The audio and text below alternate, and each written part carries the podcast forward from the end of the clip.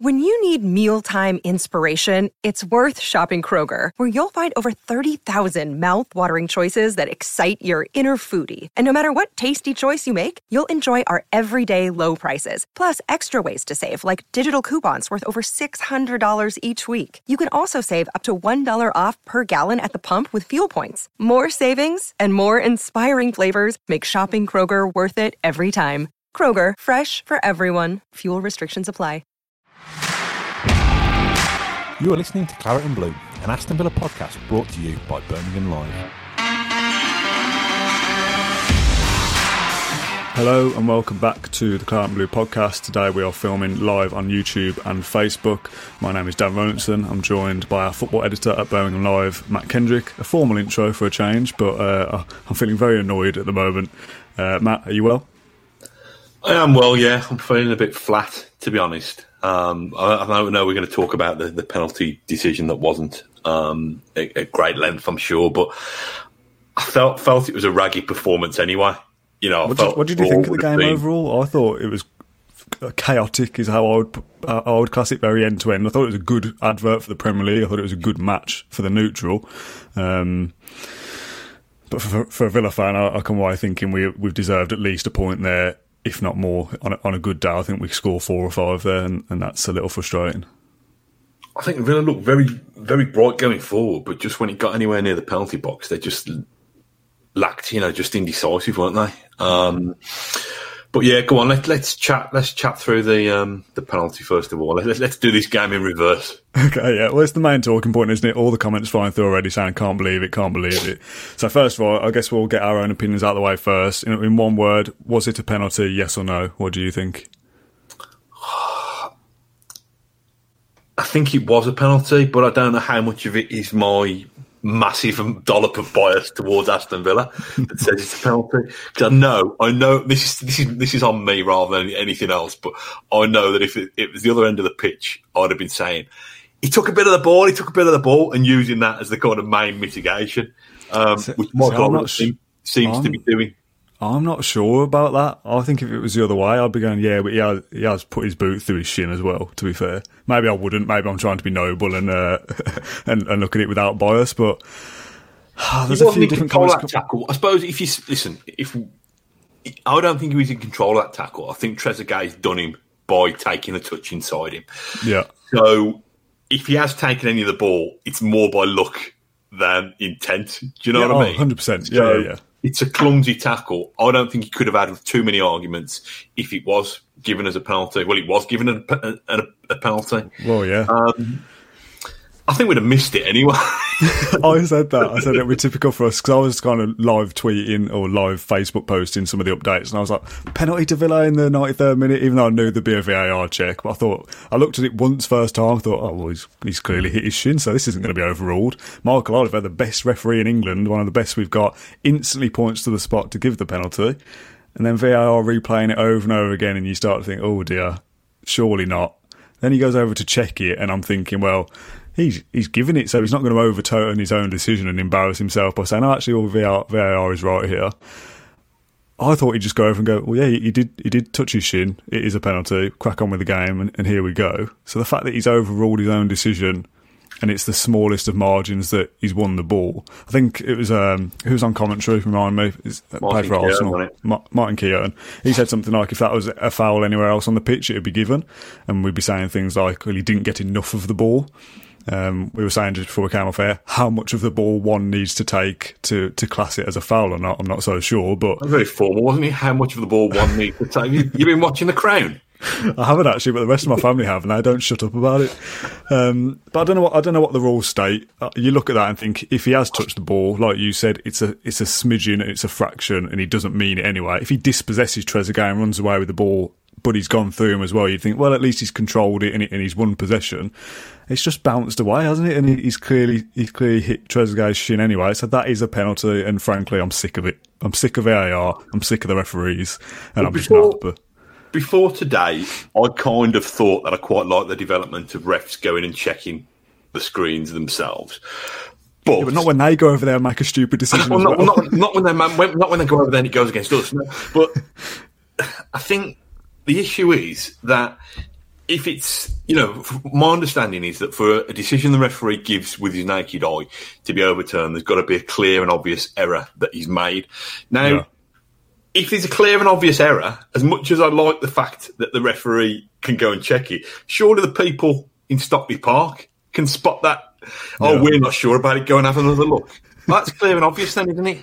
Yeah. You know what I mean? It's just I'll- it's just a jumble and a mess, isn't it? I've said before about the, the the clear and obvious thing. There's been a few uh, kind of suggestions on how VAR should be introduced, whether it should be like a a review system like like cricket or tennis or whatever, or whether it should be you know you're limited to a certain amount of replays to to really make it clear and obvious. But if you said to the referees, right, you can replay this incident five times and then you've got to make your decision, they'll be saying, well, five times isn't enough, so that's why we got the decision wrong. So I don't think there's ever really a, a spot, a sweet spot where everybody wins, but you, I don't know. It's just I don't know what the solution is apart from get rid of VAR and go back to referees making their own mistakes. Because tonight we'd have benefited off the back of that, whereas other times you you, you clearly don't benefit either. So maybe it's just one of those that we're just going to have to suck it up and think, well, some things go for you, some things don't.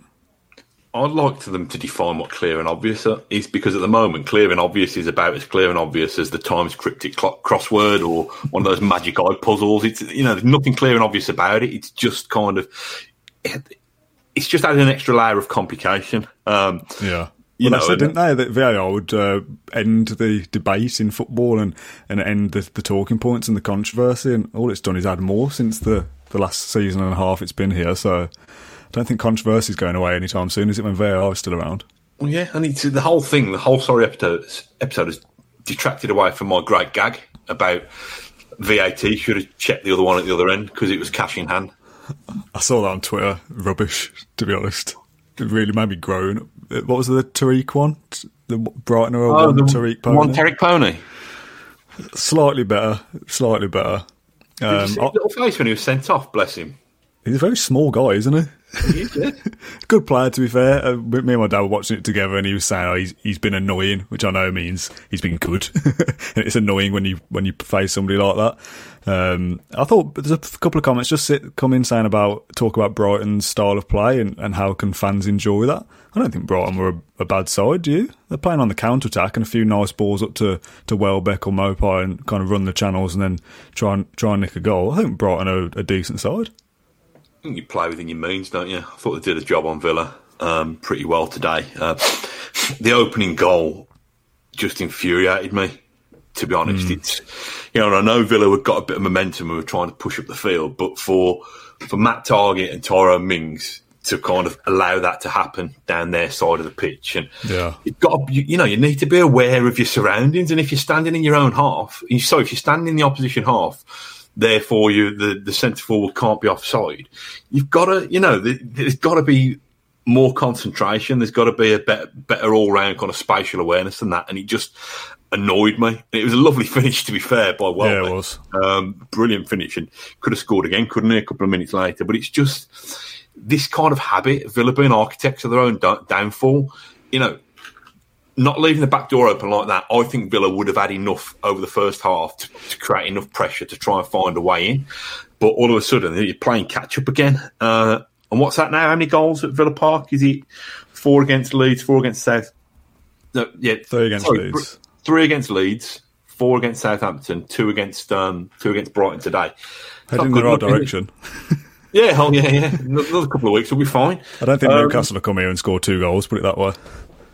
Yeah, well, let's not tempt fate. But um, so I think it was just a lot of naivety today. I thought there was a lack of composure um, from Villa defensively, and I thought, like I said, I just don't think they were decisive enough. In you know, there's a couple of moments wasn't the first half when Konsa probably could have gambled on the ball that Traore put in and, and didn't, and the ball Yeah. flashed across the goal. There's another one I thought where um, I can't remember. I think Ming, Ming's got half a contact that went towards goal, and, and Watkins kind of watched watched the goalkeeper clear it off his line without without really Yeah. putting any pressure on him. And so I know we're splitting hairs a little bit, but these are the things that make a difference, and these are the things that that mean Villa's kind of bright start and winning away at Arsenal and battering Liverpool uh, and beating Leicester. They're undoing bits of that with Yeah. results like this, and it means that you know we've been realistic or tried to be realistic in recent weeks, but you'd still take, you know, you'd take 12th, wouldn't you? I would. Yeah, absolutely. I would as well. Um, there's a few comments coming in specifically about Tyrone Mings. A, a lot actually saying about, well, some of them I can't repeat because of the language, but basically saying how bad he was and how bad he's been. I think he didn't have a great game today, but there's people saying as if he's bad all the time.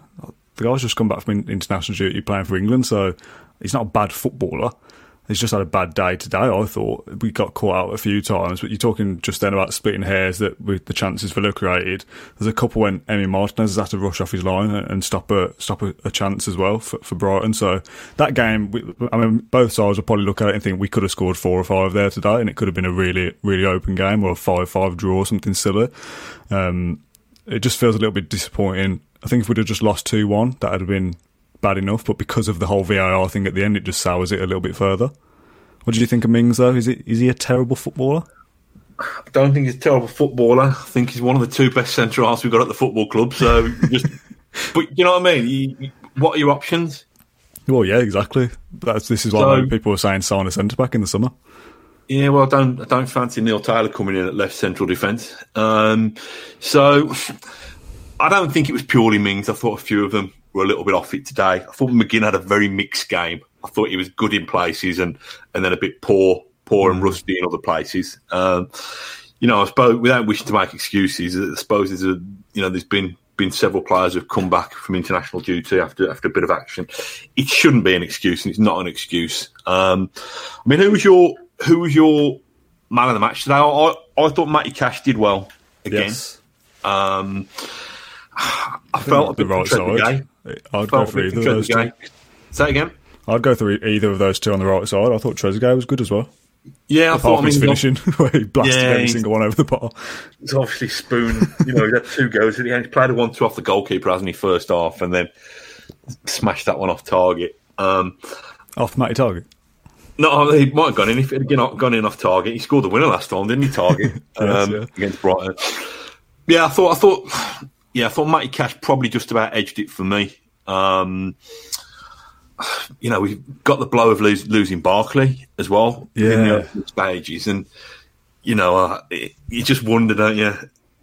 You hope that's you know hope it's a it's a minor hamstring niggle that doesn't kind of disrail disrail and disrupt his season because this was the time when we thought Ross Barkley was going to build some momentum. Even if he was going to build momentum and we've got to hand him back to Chelsea, we thought we were going to get a good season out of him.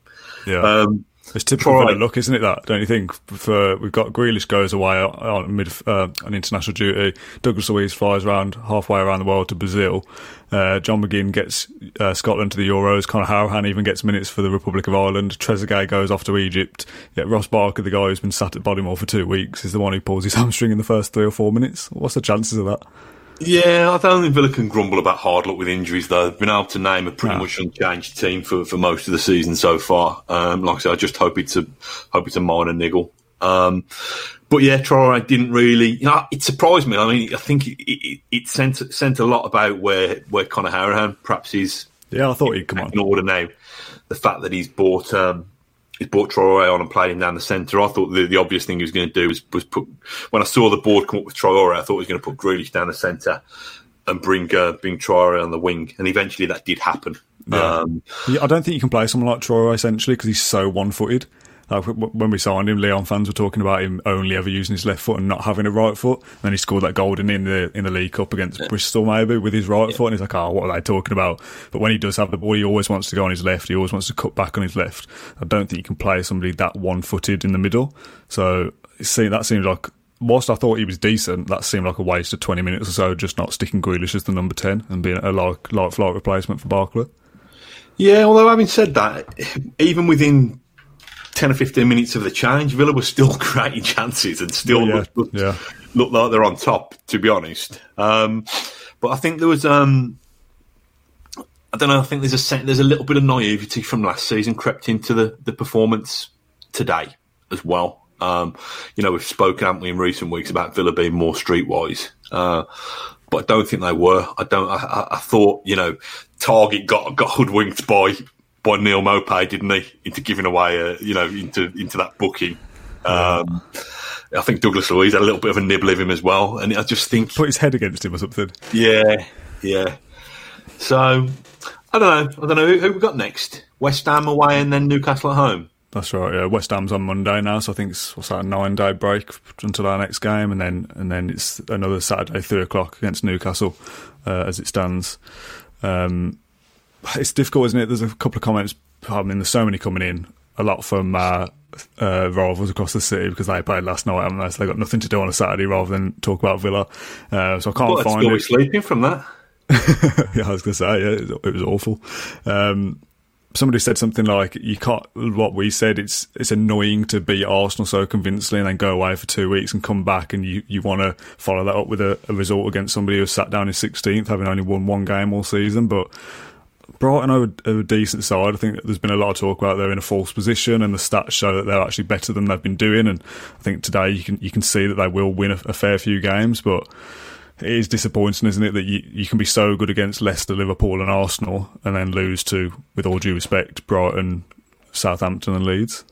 Yeah, it's Aston Villa for you. They, mean, you know, they, they, hmm. they serve you serve you a Michelin star meal one one day, and then give you a kind of burnt fruit fruit pastel on some mouldy bread, don't they? The next, it's it's Villa. You know, it's It's football, isn't it? These things happen. If you were a mid-table side, we will win fifty percent, won't we? We're gonna we're gonna win some and lose some. So it's nice to beat the big boys, and if it's more, it might, but then it makes it. If I could talk, it makes it all the more frustrating that we can't beat the, the small boys. I missed it today though. I'm really, really missed not being there. I could just imagine the kind of, you know, kind of your collars turned up, your little bit of bovril, um, The having a boots good Michael Oliver.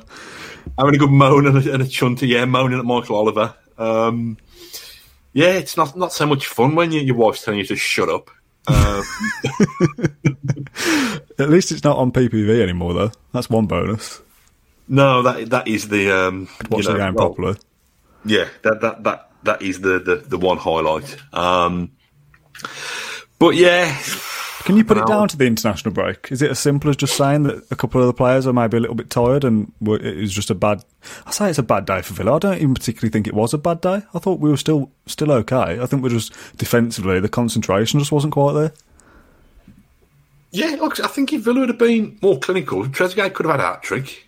Like I said, there's a couple of chances that they had a nibble at in the first half that they that they didn't. You know, there's a penalty decision, really disputed penalty, gone against them. You know, it, it could have been. You know, it's stating the obvious, but it could have gone either three ways, couldn't it? Um, Yeah. So I don't think I don't think it's doom and gloom. I just think it's if Villa are going to kick on, properly kick on this season, they've done the hard bit. They've smashed the champions Yeah, you know, they've beaten the, who are the league leaders in Leicester. They've gone and embarrassed Arsenal. They can do these things. They can beat the top teams. They just need to kind of be a bit more savvy against the, the lesser teams, really. Um, is there anything in that? In, in terms of we step up our game more against the bigger sides or, or anything like that? We're, we're more complacent against the sides towards the bottom, or is it is it just random? I'm not sure. I suppose the, the bigger sides, the onus is on them to step out and play a little bit more. Um, whereas teams like Brighton can come to Villa Park and just be content to kind of spring spring Villa as and when. Um, I don't know. I'm not sure. I just think I think today probably again exposed the lack of the the strength in depth because an early injury happened and Villa really couldn't. Well, I don't know. It's hard, isn't it? Because I say they didn't replace him, but then they still made most of the running in the game. So perhaps I'm being Yeah. perhaps I'm being a bit harsh. I, I don't think you. It's not one of those defeats like Southampton when you look at it and go, "Well, we were just rubbish today," and, and Southampton scored some great goals, and, and that's that. You look at the game today and, and think, "Well, we, we did all right there." It's just two. I think both sides play a similar style and cancel each other out. And it, you could replay that game ten times, and like you said, there'll be a couple of draws in there. Brighton will win a few, and Villa would, would win a few. I don't think there was much to separate the two sides in terms of their their playing style. That's why it was so end to end. What did you think of Jack today? Quiet, not his usual self. Maybe that's tiredness as well. He still did fine, but we know what he's capable of, like, and it's the same for the whole team, isn't it? Same with Ollie Watkins. There's moments where he held the ball up really well, and you think, yeah, he's he's, he's bringing the play in together, but. He, he drifted out wide at one point and put a great cross into the back post, and there's no one there because Ollie Watkins is the one putting it putting it in the box. It just feels a little bit as much as we're creating chances and, and we look okay, it feels a little bit disjointed at times. It feels a bit rushed or a little bit panicky. And then you see it falling to someone like Trezeguet who blasts it out, out, out of the stadium. And I just think we need to be a bit more clinical, a bit more clinical going forward and, and a bit more concentration at the back and we'd win the league. yeah, easy. Where that leaves in the table about fifth or sixth? Sixth still, I think. Um, let's have a, a quick look. I'm pretty sure we're still sixth. Uh, yes, 16 points. Chelsea are now top with 18. Um, yeah, eight games played, same as everybody else, apart from Chelsea and Tottenham are on nine. So it's still it's still decent, isn't it? There's still nothing to get concerned about. Like you said, if you still take twelfth, thirteenth, eleventh, tenth, we're still perfectly fine. You you would look at the next two games, West Ham and Newcastle, and think there's a real opportunity there to get four or six points. If it's if it um, still turns out that we can only beat the good sides this season, and we're looking at zero points after those next two games, then maybe it's time to be a little bit concerned. But um, I'm pretty easy at the moment, to be honest. Do you think the amount of goals that, that Villa have shipped in recentish weeks does strengthen the, the, the, need for more central defensive options in the um, in January? I mean, we've got Engels, who's the kind of forgotten man, um, who can't get you know either can't get fit or, or can't do enough to, to force his way back in. Um, still the last thing that I can remember. Well, the, the, two last memories of Engels are the lifting his foot over the ball for the goal against Tottenham, and then that one that's come back off the bar at Wembley. And since yeah. then, we've not not seen him, have we? Um, and you know, Courtney Kortney Hause. Uh, is he carrying a knockdown? Do we know? Because he's, he's not been making the bench, not been making the bench lately. Um, no idea. I think he was injured at one point. I don't know whether he's just not recovered from that yet. We're not going to change it, are we? We're not going to suddenly go, Mings hasn't had a great game here, so Bjorn Engels is going to play against West Ham. I don't think we'll change the centre back pairing at any point. My stance remains on the same as it was in the summer. I think if you are going to improve centre back, you're going to have to spend 25 or 30 million to to get somebody who's better than probably Mings at the moment. Because I think out of the two, Konsa is the one that's now become a little bit a little bit more undroppable. But Villa aren't going to go and spend 30 million on a centre back in January. I don't think it's the time to do major surgery, especially in your in your defence. So, no, I think in the summer perhaps, but I just I just don't think they need to yet. I suppose you're right. You know, Mings himself cost what about 25 million quid, I think. And, yeah, especially you know, if, you, if you're on about upgrade, upgrading your defence, you might have to spend somewhere near 40 million yeah. to do what? To make the difference between finishing 13th or 12th? Doesn't you know what I mean? business sense, does it? It doesn't, doesn't really. Um, what um, what do you think about those two players that, that came on then? Not not Traore, because they, they said when he came off, oh, the, the sub has been subbed. And I thought they'd made a mistake at first because it felt like he played the whole game because he basically did. Yeah. But the other two, El Ghazi and Hourihane, talk about our lack of squad depth. They both come on. Do you think those they, they do enough to, to show that there's good squad depth there for Dean Smith and that we've got options? Does Hourihane do enough to show that he can come in and replace Barkley if he's injured for five or six weeks? Or is it Traore at number 10? I thought I thought he'd said a lot that he didn't come on straight away.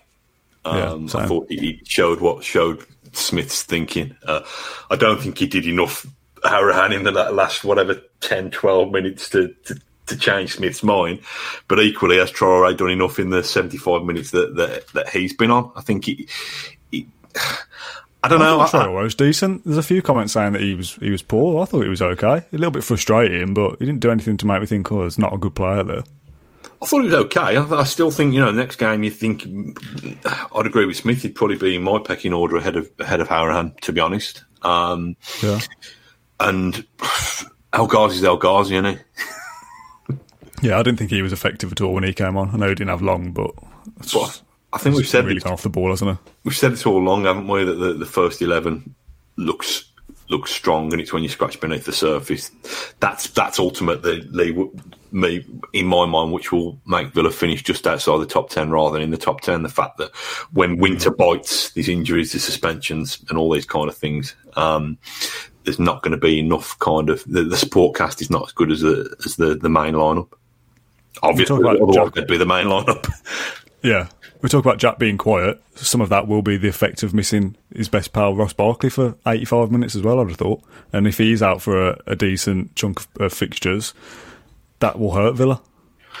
Yeah, I mean he's coped with that Ross Bar- Barkley for most of his career, and and on international duty. But you're right; it did seem, and I think the commentators referenced this referenced this towards me. It did seem like Villa were kind of relying on Jack, Jack, and Jack alone to, to find the magic. Mm again in the you know in the second half particularly. So there was going to be an injury come at some stage. There's going to be an injury Yeah. point at some stage, and we could, if it came at left back, is the left back deputy really that great? If it came at right back, possibly because we, you know, we we all rate.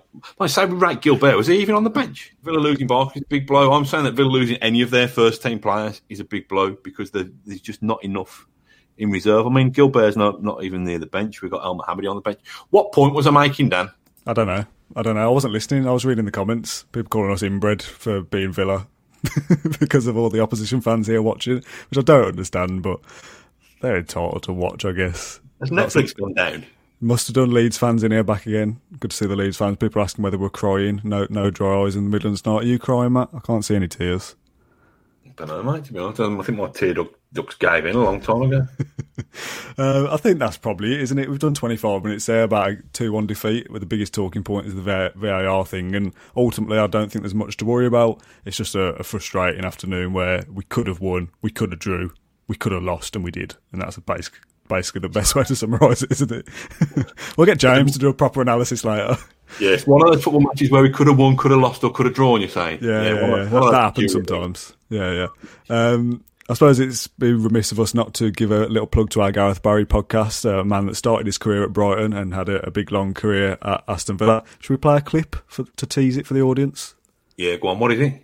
Uh, find out, mate. As Villa fans, we're probably success starved compared to what we Yeah. used to get in the 80s and 90s. It felt like a big defining moment that, that Villa didn't kick on against in that, that year's UEFA Cup. But when I look back at it, I think the Moscow game was actually the last 32. It wasn't, you know, I think it's sometimes we reinvent it as a semi final or, Yeah, or something. yeah, yeah, yeah. The sense amongst the players then that, they, that it was a missed opportunity.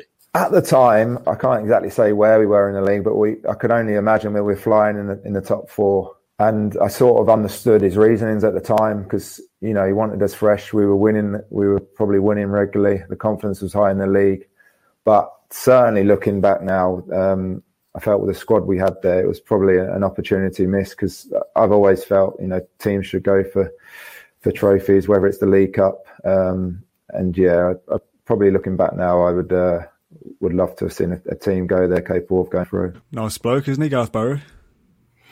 He is, mate. Yeah, he was. Um, I still think he looks like he's filming it in a passport booth. Um, He still looks like was- he's 25 to me. It was, yeah. He, I'm, I'm about two years older than him. I think I've had, I must have had a tougher paper round. Um, but no, he was brilliant, wasn't he? And like I said, we, we're trying to get a few more guests on for lockdown two. We made it a feature Yeah. of lockdown one. Um, had, I think we've had a, a fairly good response to it, haven't we? People, it started the debate of whether he's a legend or whether he's not a legend. Um, yeah, yeah. That was an interesting one. What, what, where did we fall on that? I said he is a legend. That was my synopsis. Oh. I, I said he was as well. I did it. I, don't know whether there's much debate. I put it on Facebook, and there's a few people saying he's an icon or he's a hero, and to me, that all pretty much the same. But yeah, it's it started slowly, but I think that's what twelve thousand views it's up to now. So if you're watching this live on Facebook, you can also find us on YouTube at Claret Blue Podcast. Um, if you're listening to this and you've missed it because you've been away for the international break, I don't know where you've been because we've all been at home, so it's not like you've been on holiday as well. Uh, you can go and catch up with Gareth Barry. We chatted to him for we were with him for about an hour and a half, weren't we? And I think the episode is about an hour, is it?